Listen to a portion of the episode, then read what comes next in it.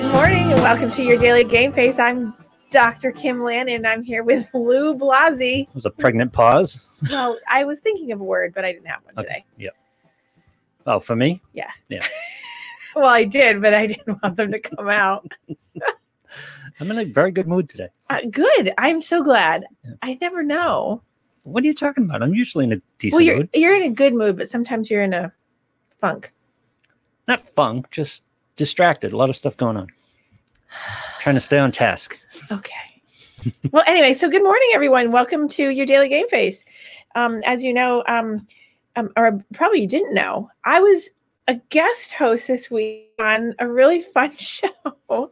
And if anyone wants to go check it out, um, Ron Kolick, as yes. I, I'm going to always do the other one now because I made fun of it. But Ron, he is, he's, he's the show host of G- Ghost Chronicles, but he's like a ghost hunter.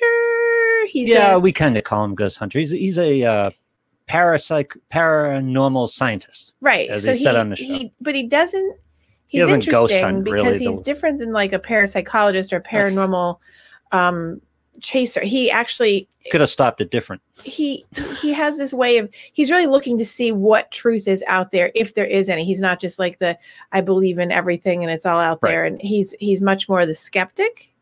I would say he's he's not a skeptic, but he plays the he he's always searching to see you know what's really going on out there. Yeah, in the he's world. he's open and he collects a lot of people to bring a lot of stuff to him, and then right. they just discuss the stuff that comes up. Right. So, but he's fascinating because he's not your typical like one camp or the other, like no. all in or all out. He's got a good experience base, and the reason why I was on that show is because he asked me to be on the show to discuss paranormal psychology and like mm-hmm. the psychology of what people think and how they think and why they believe in apparitions and ghosts and mediums and so on and so forth um, from the psychology science side. I don't think he realized how much I was going to talk about. um, but nonetheless, I no, you didn't realize how little we stay on topic on that show. Oh well, that too. Yeah. I was yes, the topic shifting is quite something. Oh yeah. By the time we were done, we were talking about murderers and people doing all kinds of terrible things. Um, but next week, he's coming on my show, which should be very entertaining between the three of us. Yeah. Because we're going to discuss, I thought it was very appropriate that it's Halloween. And Halloween time is some some people's favorite holiday and some people's favorite time of year. It's a good holiday. They yeah. love They love the whole... spirit, no pun intended, spirit of that. And uh, it's also for people that don't follow Halloween as Halloween, it's All Saints Day or All mm. Souls Day. Do you call it All Saints Day or All Souls Day? All you don't even call Saints it Day. Well, Halloween, I call it Halloween. Right. So, so people, so a lot of people celebrate or not celebrate. I don't know what they do, but they think of it as that. So, yep. um, you know, it's kind of like a little wrap in of all kinds of interesting things. And it's psychological in nature for a lot of people, too, because there's a um, an earthen tie-in to all kinds of different religious practices and sure. psychological phenomenon that happen. And you've got anything from like right up here in Salem, Massachusetts, with all the witches and practicing Wiccan. And Have every- you ever done a Halloween in Salem? I have done Halloween uh, in Salem, Massachusetts. It's and like it Christmas quite, at the North Pole. It is quite something. Yeah. And it starts early. You want to go up there now. You should, just as good a time as next week. It is quite it is quite something, yeah. though. And, and seriously, for anyone that's in the area or coming to Massachusetts over the next two weeks before Halloween, visiting Salem, Massachusetts, which is the original witch witching ground. Some um, people are very forward on this kind of stuff. It's it's it's a forward part of their thinking. In what way? Um, it's it's day to day. It's it's uh, it's a give, given. It's part of their reality. In other words, you know, Ron does it for a living. Right. He goes through and, and does it, and I do it because I do the podcast. And if I get something interesting, I'll follow it. But it's not day to day to me. Right. But a lot of people, it's day to day. It's right in there. Right. So yeah. it's it's their it's their life. Yeah. Yes. Well, it's just like anything. Like my life is what I do, right? Yeah. And your life is what you do. So yes, it is very present, but it's probably foreign to you that it would be present, well, like forward. Okay. Yeah. Because you know, well, like we talked about. So, so the other day on the show, if you guys go back and watch Ron's show, um, Lou, Lou and I had an extensive conversation while Ron was doing whatever. Who knows what he was doing? Yeah. But about how how to experience paranormal experiences and why some people do and some people don't, or some people are a little bit, yeah. and what the differences are of that. And so probably if I explain it today better, I'll get a better chance of explaining it than I will when Ron's here, because we'll get okay. sidetracked. Yeah. But, oh yeah, absolutely. But, um, But the but the experience base for people is, you know, being more open. And we talked about this the other day, is being more open to certain things than than other things. And again, generalizing this to anybody's life in general, that was really rhetorical, um, is, you know, are you open to just change? Are you open to um, something motivating versus not? Are you open to spirituality? Are you open to a different way of thinking? It's sort of the same thing. Is the more open you are, the more suggestible you are and willing to kind of go with that train of thought, then the more likely you're going to have those experiences. But also at the same time, if you don't put yourself in an experience-based or exposure-based area where, you know, you go to a seance, like you were saying with Ron the other day, or something like that, then you're not going to necessarily have that opportunity, because you wouldn't be around people that are open and willing to go there. So, okay, do you want to dig in on this a little bit? Do I want to what? Do you want to dig in on this? Sure. A little bit? Because you danced around the center of the topic. Go ahead. The center. Yes. People who are, have a thought process that opens themselves to this type of experience, yes. have these types of experiences. Yes. The question is, are they real? Okay. Yes. So uh, because the example, and I, I, my girlfriend watched the show, so I, oh, she I guess did? The cat's out of the bag on this one. My girlfriend and her daughter are into this stuff, yeah, and I get around the house. You know, last night I, you know, there was somebody in, in the bedroom, and I was like, I'm just trying to get the bills paid, so I got a lot to deal with. A ghost in the house is not necessarily something I need to deal with right now, so I don't really, you know, I, I don't really delve into it. Right, you know, it's so just not where not energy, where your presence of your of yeah. your mind space is, or your consciousness right. is. Right, right. So go, so go to that question. I think it's a good question. Is it real? Because I get asked that as well. Because, but based on a reality, I would have had. I, I don't know how open you are. Whether you're open or not, you're going to have an experience, right? Well, some would say yes, and some would say no. no. So here's here's the thing: is is so go back to the question: is it real? So that's a hard question to answer, right? Because it's like I said the other day about like. Talking about, you know, the tooth fairy and Santa Claus and being able to identify something you can't yeah. necessarily see, but you know exists in some way, right? So it's the same thing. Is it real, or is it is it in your imagination, or is it something that you want so badly that you experience it? I mean, so from a clearly scientific psychology background, one would say in my position that um people, generally speaking, will, their reality is their reality, what their perception is. If they see something fly by their face in the middle of the night, then that, and they explain it, then that's their reality. That doesn't mean that I have the same reality. It means that I can totally understand and validate that I hear that you had that, I see that you had that, but I don't actually see it. So your answer can, is define your terms. Right. What so, is what is quote unquote real? Right. Yeah. So so but it but it begs the question about how we do have a growing field of parapsychologists and paranormal activators like Ron and other people. I, I know several people who practice as mediums. I've known them for years. Um, I have a new person in my life just recently after my friend died this summer. One of his family members actually is practicing, and she's pretty amazing yeah. at it. Um, and uh, so it's hard when you when you talk to people that have credibility to say, oh, it's not real, because it goes, it flies in the face of what I know scientifically right. and what I would purport, but also, um, you know, the reality is, is how do you have someone that knows something about something else that you would never have the yeah. access or the availability to talk about? So it's quite an interesting phenomenon. I think for people, it is real, um, to many degrees. And certainly I shared my experience with like my dad's apparition being yep. in the doorway. Um, I, I think people have those experiences, and it could be because of neurological connection. It can be because yep. of that, that other piece that we can link together sort of loosely scientifically. So, you know, me going with science and fact, um, but at the same time, or and at the same time, I think that there's something to be said for, you know, like little kids have incredible intuition and, and you know, ability to sense things. And you will see common, common reports of kids reporting things like that from, you know, little, little, little up until they're six, seven, eight years old. And then the socialization process comes yep. in of like norming of like, you don't talk about that stuff. It's weird. It's going to make people think you're crazy. Um, and something I didn't talk about the other day was that cultural piece. There's, there's very, very heavy load of, of sure. spiritual parapsychology, right? But it's would be labeled spiritual in, you know, the Dominican uh, culture, the South American culture, South African cultures. Like there's different cultures uh, around the world that are very heavily believing in spiritual beings, good and bad. You know, you have the chupacabra, you know, the mythical character, um, you know, down in the Dominican that runs around and, you know, sort of is scary and terrorizing of, of yeah. people and kids. And then you have all kinds of um, belief systems religiously that integrate into spirituality of like, you know, the visitations of an angel coming to you after someone passes.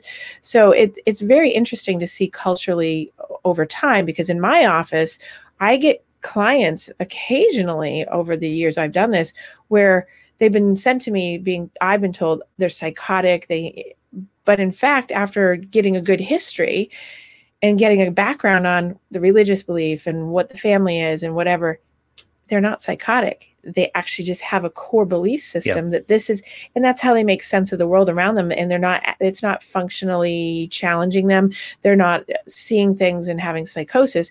Whereas I do have clients that are psychotic, and that's a totally different way of reporting. It's a different experience. Sometimes yep. it's really close. It's hard to tell, but it's pretty clear when a person's just really intuitive in their That's my, that's my theory about like near-death experiences, because we've been conditioned on what a near-death experience should mm-hmm. be. So when people get the endorphin rush of being traumatically injured or close to death mm-hmm. and they get, you know, things start to happen to them biochemically. Yes. What their mind is going to conjure up is the white light and seeing grandma and seeing, you know, that's because culturally that's what we've been told happens. Right. So, so you I think, think that's that a big that part of it. There's that social norm piece there, yeah. But he- here's the thing. My approach to this has always been that I think this is about reception. I mean, we're yeah. psychologically, we're a radio and we're tuned to different frequencies. Yes.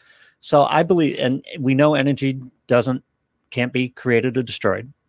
So right. there's energy out there, and some people interpret it a certain way. And, you know, I told you about the woman on the show who smelled her father's pipe tobacco, or right. someone hears a voice, or someone sees a chupacabra or something like that. Right. The energy might be out there, and some people pick it up, some people don't, which is why I'm always drawn to the more, com- for me, the more compelling experiences.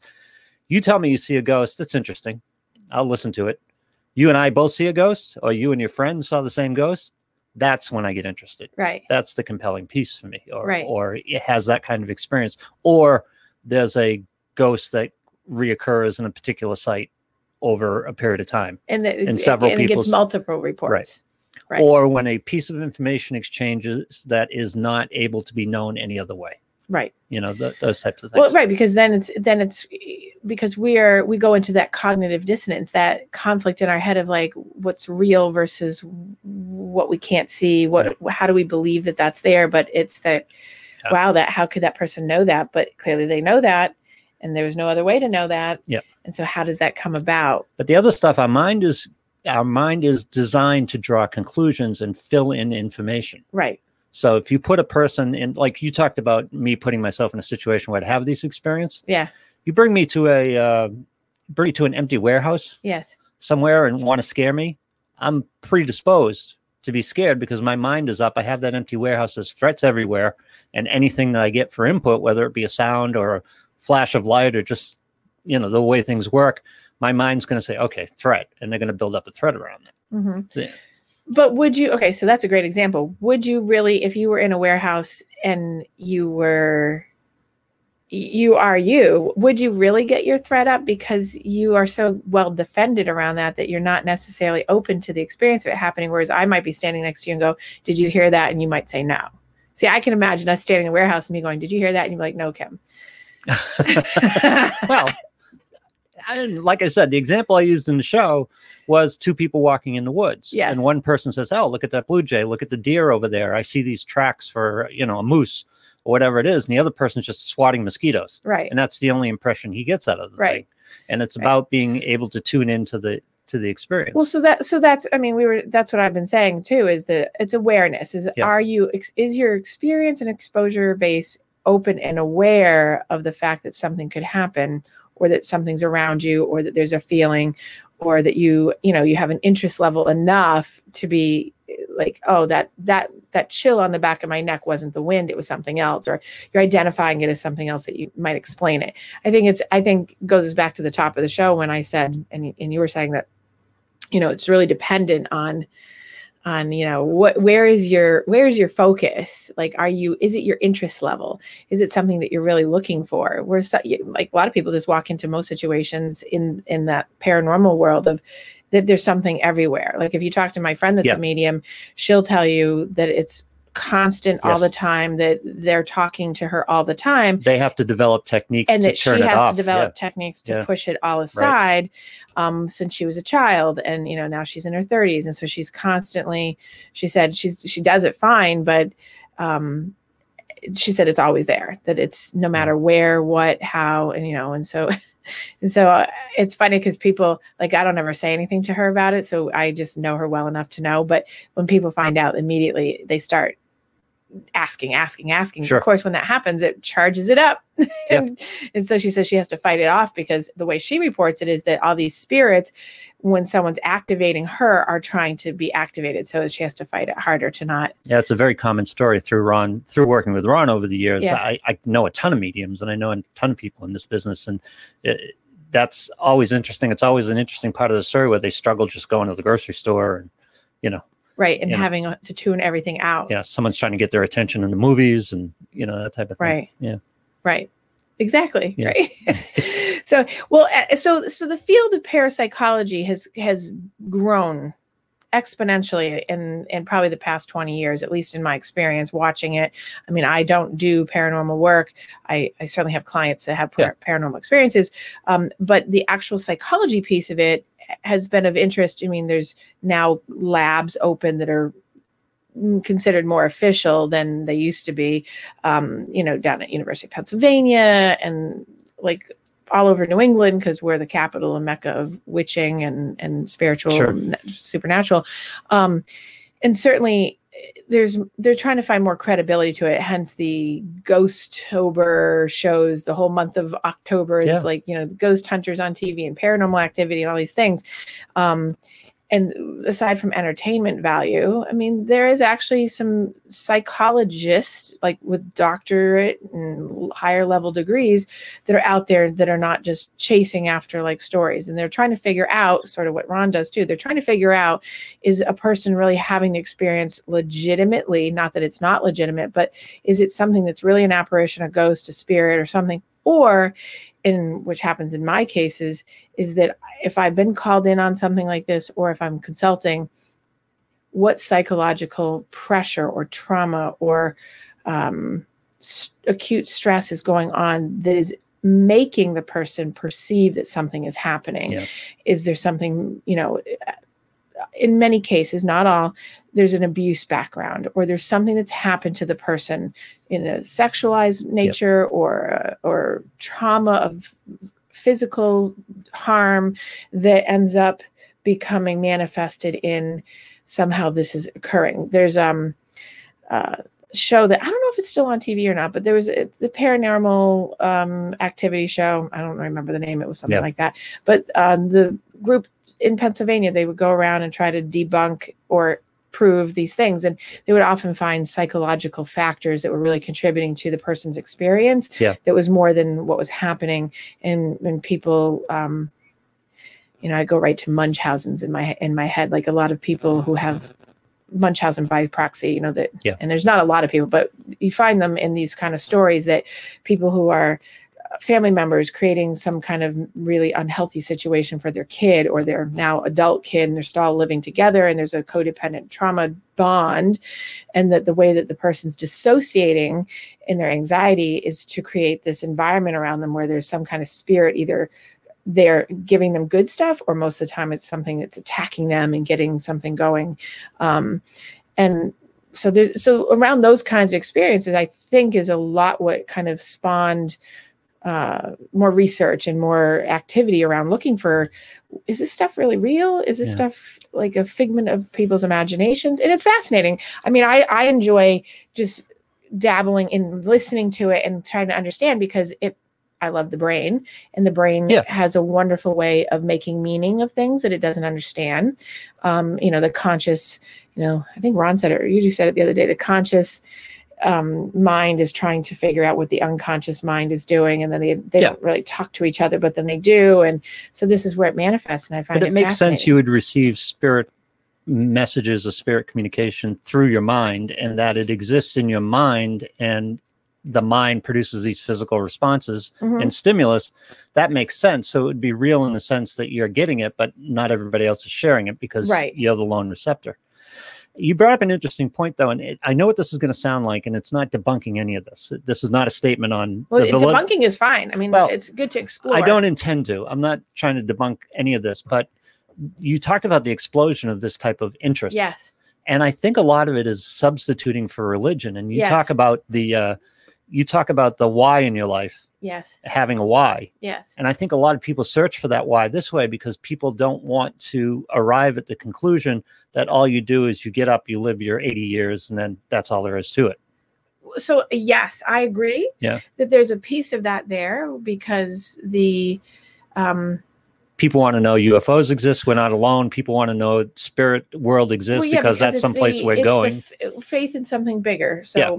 So it's a replacement of the religious belief in a in a way. It's a spiritual belief of the return. Like you go back to saying the return of energy that can be neither created nor destroyed. So if you're, and I was brought up Catholic, which is you. There is no reincarnation. You die. It's over. You go to heaven, this ethereal place, all these things. But now, which is interest is interesting because the Catholics, as a Catholic like yeah. I was, and I am not practicing, but I have a belief system in something bigger than myself. But it's not right. what I was taught traditionally, because I believe of return of energy. I believe in the science of there is no creation nor destruction of, and it just returns. So that's because you wouldn't find a use in donating to a spiritual world. You would find a use to donating to a church. Yeah, it's church is a man-made thing. It's, exactly. Yeah, yeah. So, so, and pe- but pe- so people get their people get their spiritual um, cup filled up by tithing and money and doing those things. Yeah. I don't. Yeah. That's yeah. not my thing. And but that. But and I'm that's speaking what, of the Catholic Church. It's the only experience I have. So right. Well, I'm and not, so most churches yeah. have that. Yeah. So I mean, yes. Yeah. So it's not just the Catholic Church. Not to pick on them. I'm only coming that because it's my frame of reference of what I grew up with. Um, but it's, and I said this on the show for.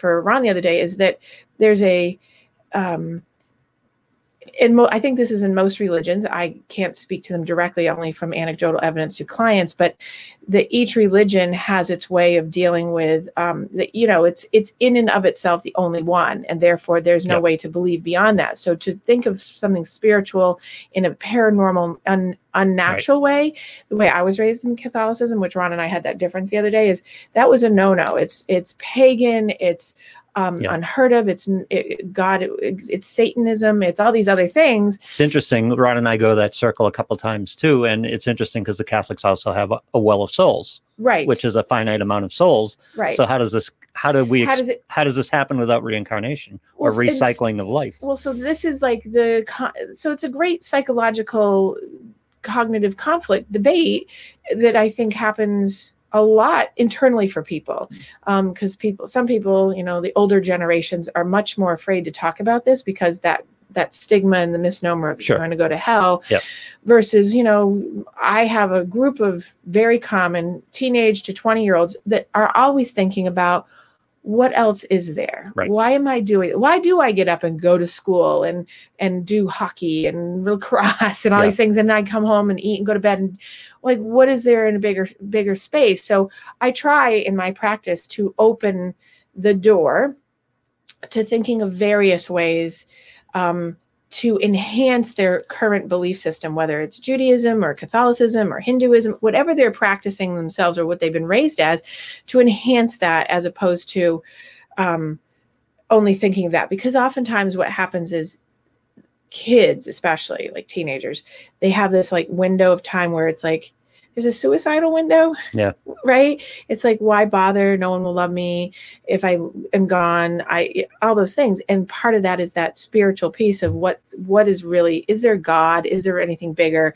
Um, and to get teenagers and young adults to say, you know what, if you don't believe that and you're challenging it, look at all the other things that might possibly be, so that they're getting that sense of self. They're getting the sense of purpose and why, and and um, so that it's not this all or nothing thing, because there must be something bigger. But it's hard to wrap your head around. It's kind of like this, I call it the Santa Claus concept. Yep. It's hard to wrap your head around something you can't see. Just because someone tells you it's there doesn't mean it's so. But then you get into the debate of, well, someone tells you you love them or I love you. Well, how do you know? You can't see it. So it's it's that same kind of over and over uh, recapitulating, repeating process. But it's about really opening up the mind to, you know, you can think of things a different way. You don't have to think of them only that way. But people get so caught up in the guilt and the shame of diverging from what they're supposed to do and what they're supposed to know, which actually creates a mental health issue for people in my office, because that's where you get a lot of shame and guilt and being stuck and not able to move forward, because people feel like if they they're betraying their family, their mothers, their fathers, their their whoever, yeah. their grandma, their nana, um, that they would even think like that, and and that translates to a lot of things. I mean, I have people who, it's similar to if someone's coming out as being gay, lesbian, trans, all those. It's the same process of it's going away from what's considered the norm and acceptable. But if someone can't express how they feel, they're stuck, and then they get this fear inside that becomes anxiety and panic, and then it turns into a whole thing that goes down the chute. Now, whether we're talking about paranormal or gender identity issues or financial issues, whatever it is, it's it's very similar process.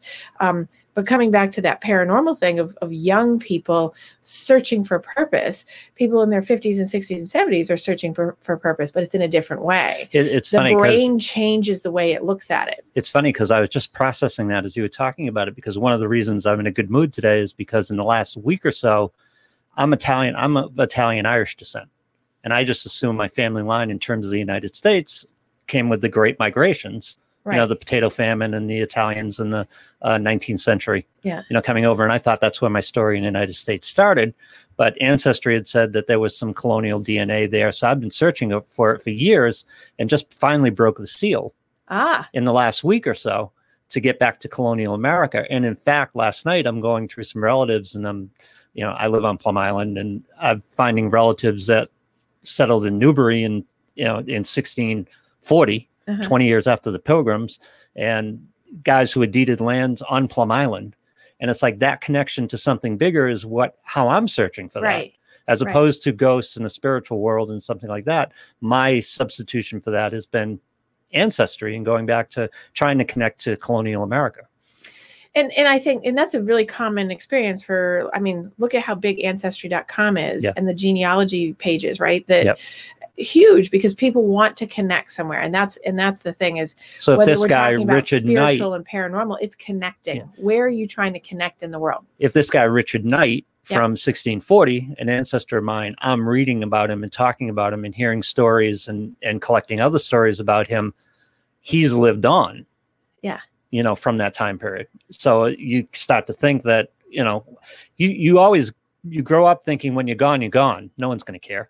No right. one's going to talk about you. But here I am digging up this guy from, you know, sixteen forty and, you know, stories about him. So it is a connection to the spirit world in a kind of a different way. Well, it's, it's the past life regression way. Yeah. Right. So if you, if we stick to the way it would be described in the topic of this show, it's the, you know, regression to the past and connecting in and, Are are you a reincarnate of him? Is that why you found him? Now, here's where a lot of spiritual, paranormal people would go is, well, you're you found him because now he's found himself in you now. Yeah. Right. And right. So, so the fantasy around the past life and, and finding connection in your ancestors is now connected into you. And it, it, it usually gives people a really good feeling. It's yeah. kind of like having the faith and like a religious experience is like, oh, I have faith in the fact now because I can feel the connection. Um, and that could be any degree of that. Like you're happy because you're like, oh, I found this, this cool thing. And yeah. it's really great, you know? and and finding other people out in the world that might be connected to you because of that connection. But that b- being connected to something bigger, something larger, and understanding that you're an important piece of something, right, perpetually. Right. And you you know you know it intellectually. I mean, I have my kids, and they'll right. be grandkids, and they'll be grandkids after them, and grandkids after them. But what are they going to care about me? They're not. But, you know, digging into it myself makes you have some hope that you're going to live on a little bit. Right. Yeah. Well, that's what, and that's so that's what I was saying about the difference between younger generation of people doing this kind of thought process versus our generation, which is we're looking for legacy, right? You're looking for what do you, we're not actively probably thinking in those terms, but that's what it is. It's, right. you know, when you're young, you're going, okay, what is my purpose and what is the meaning of all this? And then as we get older, it's like, well, what am I, what am I doing to leave a mark? What am I doing to leave a remembrance? Because I don't want to be forgotten, because yeah. what is it all for? So you're shifting through that whole time and thinking of it differently, perceptively. And you're young and you have that, you're figuring it all out. And then you get a little older and you're a parent. Right. And your legacy is very clear to you. Mm-hmm. And, you know, you, you can put a lot of energy into that. And then kids grow up and they leave and you start wondering, all right, what now? Right. You know? Well, that's why people, you know, in their fifties and sixties and seventies go and give back into the community. I mean, it's really clear on the developmental scale of the time periods of how shifts from, you know, in your thirties and forties, your parenting, it's very much about like connected into that middle adulthood piece of yeah. giving to your child or your children. And then once that happens and they fly the nest, then it's about how are you serving your community in some way? How are you giving back and how are you tithing in, not necessarily monetarily, but other ways of, so that you have sense of purpose. So that when you're eighty or ninety or one hundred, right? I'm going to go a little further than you did. Yeah. Um, but when you're that age, you're not in despair of, of your ego integrity is there. Your ego reality of I've done something I, I'm happy about um, and I'm feeling complete or more complete because then I'm not going through, I wish, what if, I could have, should have. Right. And many times you see people having the despair of, you know, I'm X age and I'm, you know, I mean, I know seventy-year-olds that are that act and look like they're one hundred ten. Sure. And then I know seventy-year-old somethings, right, or eighty-year-olds. I have multiple friends in their eighties who run marathons and or play tennis or are on horseback yeah. daily. Look at William Shatner. God love that man, right? Nin- ninety-one years old. Can you imagine? And flew yeah. into space. Yep. You know, and and I saw him mm, three years ago. He was here in Lowell. Um, That man looks like he's fifty. Yeah, a, you know, on a such a wide day. range of outcomes he, in a given and age. I, and I think that that's, you know, probably, I mean, if you listen to him, I mean, what a great outlook he has. I mean, I think in there somewhere he was accused of murdering his wife, but I mean, there's that. Wow. What was that? Charles Bronson? No. Yeah. Somebody else. Um, but there is, there's this, this, um, but think back in generation and non-despair. Think what, that's what we stop. There's this yeah. non-despair piece of him is that when you have that positive mental space and attitude and you have your ego, your reality mentality in check, I think that that's a big protector of resiliency for you to go forward.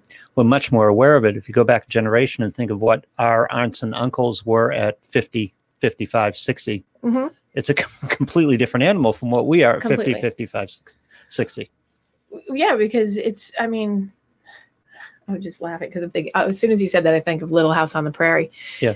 Right. It pops into my head and it's like, you know, Laura Ingalls Wilder was getting married at, you know, I want to say she's fifteen, but she's yeah. not. But, you know, it's everybody was young and everything was done by the time they're thirty-five and it's over. Right. Yeah, exactly. It's like over, done. And so your fifty-five-year aunt was sitting in an apron having lemonade all right. day and that's all they're doing. And fifty-five today is, it's, you know, just the same as thirty-five. Right. Yeah. Right. Exactly. So, and I, th- I think that that piece is such an important part of like the mental piece around your experience base and how it keeps you young and how, it, if you, if you believe in something that um, gives you a sense of purpose or it gives you a sense of belonging that isn't hurting you or anybody else and it's not psychotic. Right.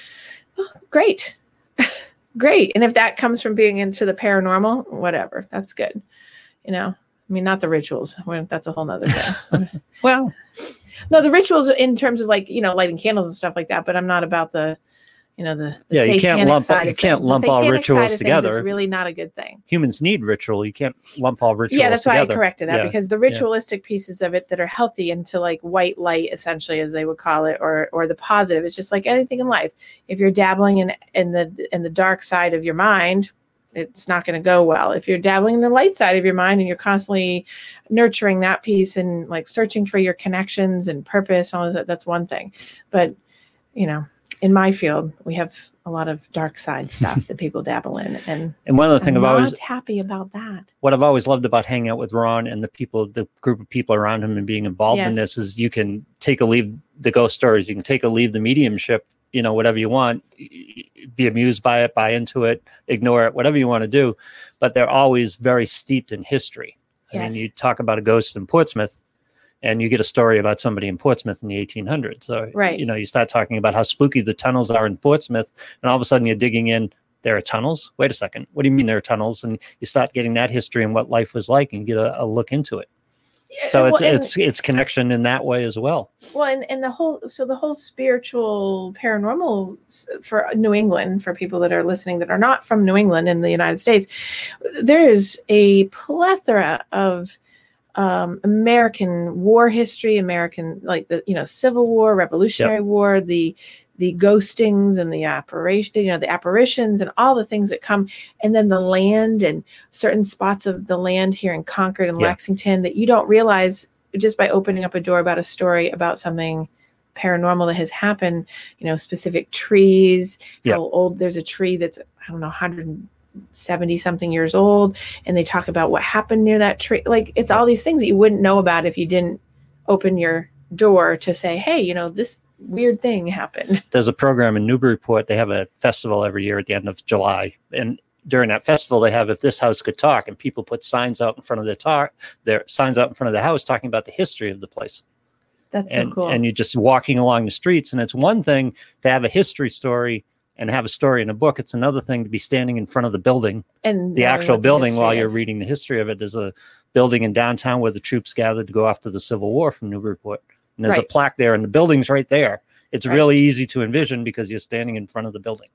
Well, so, I mean, we're sort of jumping off this, but I think it's, you know, if you've ever traveled overseas, right? I mean, because yeah. you think of, you think of Europe, I think of Europe as having such a rich history of all these ancient things and, right. and different things that happened. So if you've ever been to Rome, you get this, you I get this yeah. very yeah. visceral feeling. Now, this is, my friend would call it my mediumship, right? Yeah. So, but I get a very visceral feeling when I'm near the Colosseum or I'm standing in the Colosseum that it doesn't ever feel good. I don't like going to the Colosseum. I have, really? I, I love the, I love yeah. the building, and it's really pretty and all those things, but I get a weird, I don't know. I can describe it, but it will probably freak everybody out. But it's a very visceral, interesting, flashy back kind of.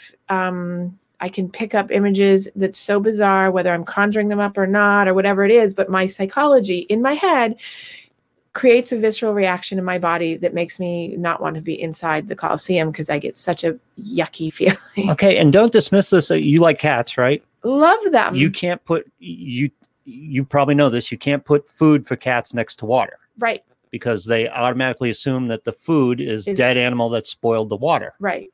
How do they know that? That's carried down through D N A. So right. it's entirely possible that something got carried down to you, right. that, that you see the Colosseum and, you know, there's an association there that was passed along. And that's what paranormal yeah. psychologists would yeah. say, is that it's a inner, it's an intergenerational pass through from something that's happened into it's my. It's entirely plausible. That kitten that won't eat the food next to the water knows nothing except right. what was passed down to him from wildcats two hundred years ago, right. three hundred years ago, right, or yeah. from Egypt, or from Egypt, right? Exactly. From, you know, the Chinese. It's yeah. like that long, right? So all this is entirely plausible. Well, and that's the thing, is that's why, you know, when people poo poo, I, you know me, I'm open to hearing everything so that I can then triangulate information yep. and say, okay, what's plausible, what's not, because I think you have to be open to everything, because some things you go, okay, that's, oh, there's no way. But then there's other things like this saying, like, that's absolutely a possibility. And who's going to know that that's not a possibility, because we have no way to prove it. But certainly it could make a, a sense. Like, how do we not know that that could pass down through, because genetically we evolve, genetically things change.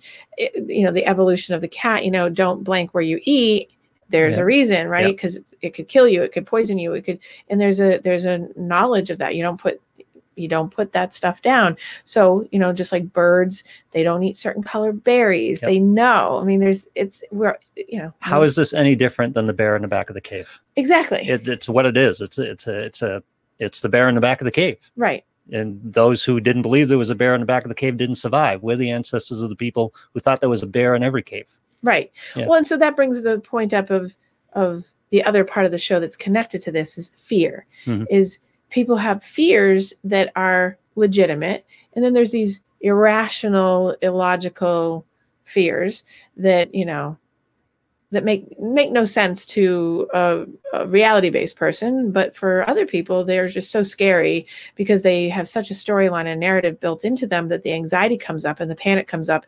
And it can be, and fear and anxiety go together, but they're not necessarily synonymous, right? Because you can be afraid of something that's realistic. Right. And then you can also have these fear of unknown, and the fear of unknown and the fear of what might possibly be that you're generating in your head is the creation of the anxiety and panic. So me fearing that there's a bear in the back of the cave makes me just avoid the cave yeah. versus versus the storyline that comes from the bear is attacking me. Because I have I have a couple I have two clients that will go down the whole path of they'll you know the son, like one of the sons went to the their school outing. And the mother calls and says, did the bus get there? And then she went down this whole line of, yep, the bus was captured. The bus was, you know, you know, the whole thing about, you know, being buried under the sand and like yep. the, and she goes to every scenario, right? Versus the bus was late. Yeah. You know, and I go, the bus was I late. Call it problem shopping. Right. It's like, we got enough real problems. Right. Let's not go looking for them. But we have this conflict with intellect. If the cat had intellect, you could tell the cat it's okay, it's canned food mm-hmm. and the water's fine. They aren't capable of that. We're always dealing with that fear and trying to reconcile it with our intellect. Yes. In other words, if I go into a warehouse and get scared by a sound, I'm going to be able to intellectually say, there's nothing here. It's an empty building. That's to my point, though, yeah. is that that's what you'll do because you're good at programming yourself to say, oh, it's nothing. Versus I would be like, huh. Maybe it's a ghost. Maybe someone's in here. No, not programming that it's nothing, but I wouldn't turn around and run oh, right. at that point, right? Right. Yeah. Oh, I wouldn't turn around and run either, but I would go through probably a, an iteration of a little bit more epic proportion than you wanted of what it, of what that could possibly be. Well, a good example, last night, my girlfriend's daughter, she has a workshop in the shed. So she goes out in the shed and it was the night and she came back and she goes, I heard this animal. I was really? And she starts describing, she heard the animal and, you know, one of the bushes nearby was really loud. It was this and all that. And it's like, I got my coat on and I'm going out. You know, that's kind of the difference. Right, right. She's taking it as a threat and I'm going, all right, what the hell's going on here? Right. Yeah. see that, see now that's how I'd be. I'm like, I'm going to go see if is yeah. it, because in my head it'd be like, okay, it's a raccoon, a fish or cat, yeah. coyote. Oh, and I want to know. So I'm going. Which, Which would you least want to have? I'd least want to have the Fisher cat. I would least want to have the Fisher cat because that will definitely attack anything at any time. I'll take the coyote over the Fisher cat every time. Me too. Yeah. Yeah. Me too. Yeah. Yes. God, thank so God we don't have Fisher cats. We're on that page together. Yeah. Yeah. Fisher cats. They're they're very cute. People are like, oh, they're so cute. I'm like, they will rip your face oh, off. Yeah. They will hurt you. Yeah. They are not a happy animal. Yeah. Um, they're very cute though, but mm, yeah. that's as far as that goes. Yeah. You know. Um, I like pictures of them. You what? I like pictures I, of them. Yes, they're beautiful. I don't like well, to hear them, them in around. My backyard. I can give you a picture of the yeah. one in my backyard. Yeah.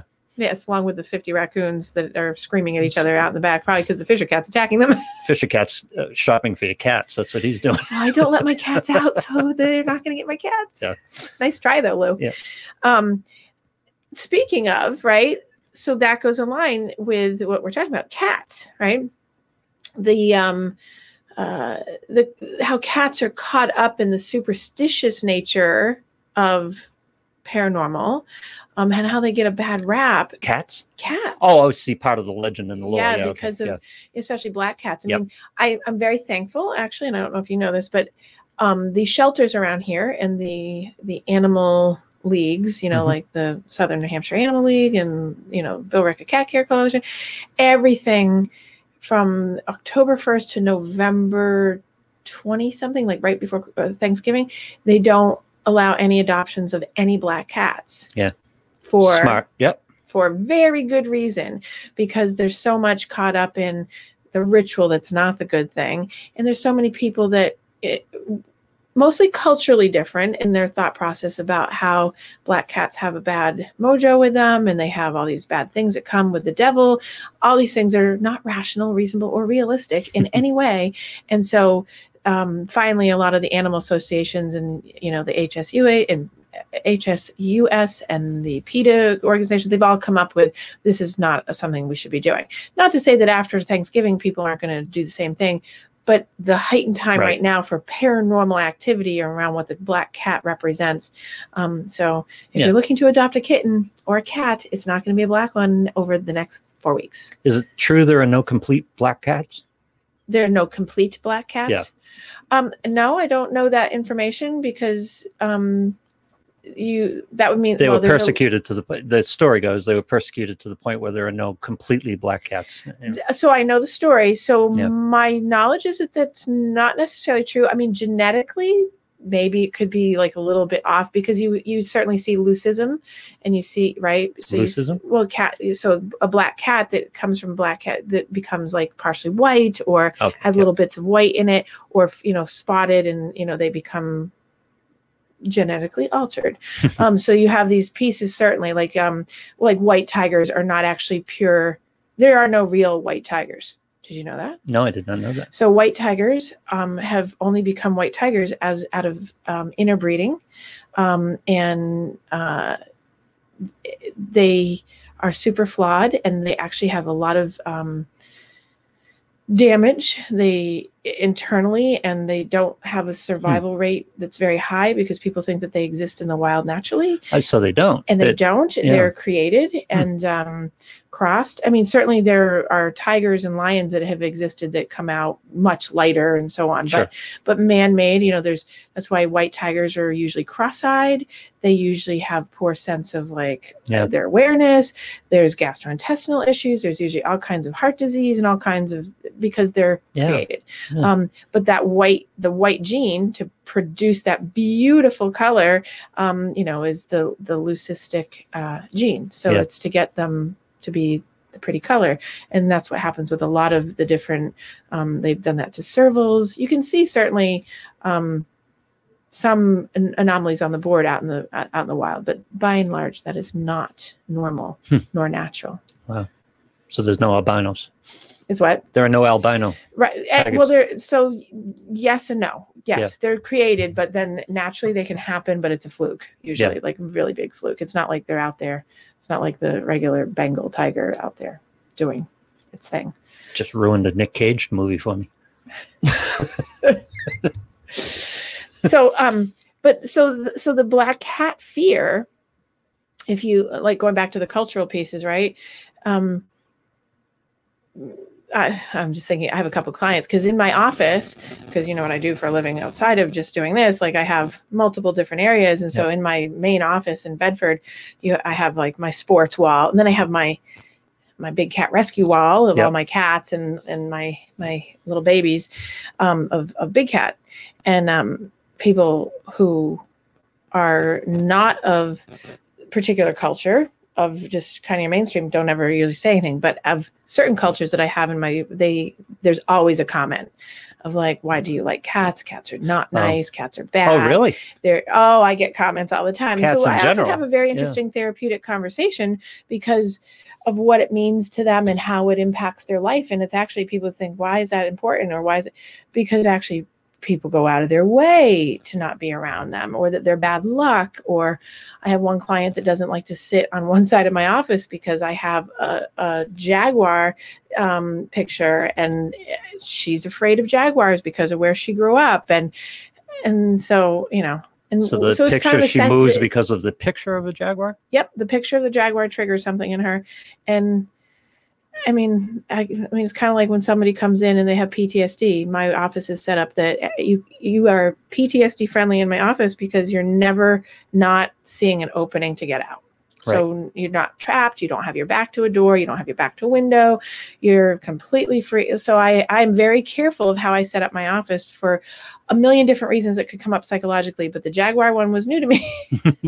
And I'm like, I'm not moving my picture. But that's a tell, right? Yes. Because that, that will indicate how you approach other situations in mm-hmm. your life. And mm-hmm. again, you know, deciding what's reasonable and what's real and you know, what needs to be paid attention to. Well, the jaguar is the bear in the back of the cave for her. Yeah. Legitimately, from where she's from. Uh, yes, I could understand it if a jaguar was sitting there, but a picture of a jaguar, right. I'm, I'm not ticked off by a, a, a bear, a picture of a bear. But so here's the yeah. thing is that it's the, it's, it's the narrative in yeah. the mind and the psyche that gets built around the, the, even the picture. You know, it's kind of like if someone's attacked somebody, a, a man has attacked a woman, that picture, as soon as they see it, is going to generate that similar narrative of he's dangerous, he's going to hurt me, he's hurt me before. Right. And the person's not there in the room, right? It's the same thing for the jaguar picture. Um, it's that what it does to the polyvagal nerve, right? Your emotional nerve that runs, you know, you know, neck to gut to brain. It's a regulating regulate. It's dysregulating your system emotionally that's sending the, the signals to the amygdala, mm-hmm. the fight or flight.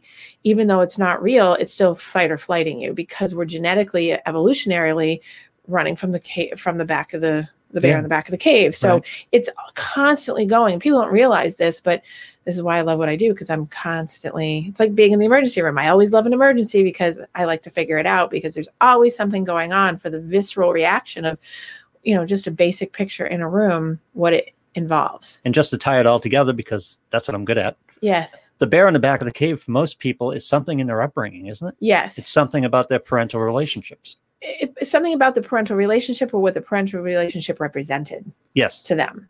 So symbolically, right? So, so like this is a matter of conditioning. You get to a point where you start reacting to things because of that relationship, as opposed to the actual thing that you're reacting well, and to. The, so the authority that parents have over their children, good, bad, or indifferent, in setting the stage and imprinting the modeling of the fear is really what's there. I mean, I had, it took me the better part of eleven years to get a client that is now broken of this pattern, but she often has to question that her parents taught her that if you go into Boston and you go by yourself, essentially, or with anybody other than them, you could get attacked because people jump out of bushes. Yes. That was what they were. Yeah. I'm like, what? Yeah. So, but these are these basic things. And then she wouldn't go even out in, like, she'd go into her car, go to the store, come back, even in little downtown, blah, blah, town that she lives in, because in her mind, that anywhere there's bushes, which they're everywhere, someone could jump out and take her or hurt her or steal her or kill her. Yeah. And there was, you know, I mean, I'll just use the town that I my office in, Bedford. The crime rate in Bedford, Massachusetts, is nil. Yeah, right. Right. It's it's Bedford. It's like Bedford Falls, and It's a Wonderful Life. It's you know a little casual, like you know, whatever. But that's you know kind of that image is like, who's jumping out at you from here? I mean, certainly it could happen, yeah. but it's unlikely. You know, um, but it's the it's that. If you don't have the frame of reference, the exposure base, the experience, kind of going back to the beginning of the show of, of, okay, that's a possibility, or there's a possibility, and that's a possibility that might not happen. Well, you know, then if you only know what you know, that's all you know. It's interesting because that comes back to the battle of intellect as well, because you right. would assume that people would, you know, you're told at five or six years old that someone's going to jump out of the bushes and grab you, or a thirteen or fourteen year old. Mm-hmm. As you mature, you start to see through that a little bit, and your right. intellect takes over. But you just talked about the authority of the parents, and sometimes the authority of the parent is absolute. Right. Yeah. Oh, because they know everything. Yeah. Right. Parents, until, you know, kids get into their teenage years, don't question typically. And then when they do start the natural pattern of questioning, if the parent is authoritative, hmm. it's good. Squashed. No, if oh. it's authoritative, it's good. But if a parent is authoritarian and military yeah. style, the questioning is no go. And so the child has to try to figure out as a teenager, like, well, yeah, but that's not what my teachers say. And yeah. that's not what, you know. It, no, you can't go with your friends. You'll get raped. Right. Yeah. Right. It's a cognitive conflict. All yeah. people who all people who are in the dark have sex. Right. Yeah. These things that go through their head. It's not true, but that's what they've been raised with. And anything divergent from that is, you know, you know, that's where you breed all the codependency and unhealthy um, relational patterns um, that keep people stuck and close, which I see all of them, which is, I know. All these things. um, so anyway, so I'm, I'm looking at the time, and I'm going to wrap up here in a couple minutes, but so, so I set the stage for this for next week, because I'm never sure what Ron's going to talk about. Yeah, I'm going to try to keep him focused, but yeah. I love the banter. Yeah. So next week. Good we're luck hurting have... him. What? Good luck hurting him. Okay. Yeah. But he's so much fun. I love yeah, Ron. He is fun. So Ron is so much fun. And you guys will have an entertaining time. And I'll make sure I, I, I'm going to get him to hopefully tell some stories, because we don't ever get there on his show. But I want him to tell some stories yep. because people are interested. And I'm going to hopefully be able to psychologically dissect it. He doesn't know this yet, but oh god, you know, so but it will be fun. oh, if nothing else that. for yeah. all my listeners, it yep. will be a fun Halloween time of god knows what. Um, but if you want to go see the show that I just did with him, go to Ghost Chronicles on morning Ghost Chronicles morning edition. He has several shows. So. Yes. Ghost Chronicles morning edition. That was from Monday, the eighteenth at what time did we do that? eleven o'clock eleven but o'clock. It, I think it just comes up, right? It yep. just pops up on your Facebook. It's the most recent show on, on the page. Yes. And it's super fun. And if you want to look him up, you can find it. It's K O L E K Ron Kolick. And he will be on next week. And we will be, and then after that, we will be heading into the holidays and talking about how to deal with your mother's, uncle's, friend's, best friend's wife who's coming for Thanksgiving that no one likes. Oh, great. There's a horror story for you. um, all right. So everyone have a fantastic week, and um, uh, yeah, go out and have your best day.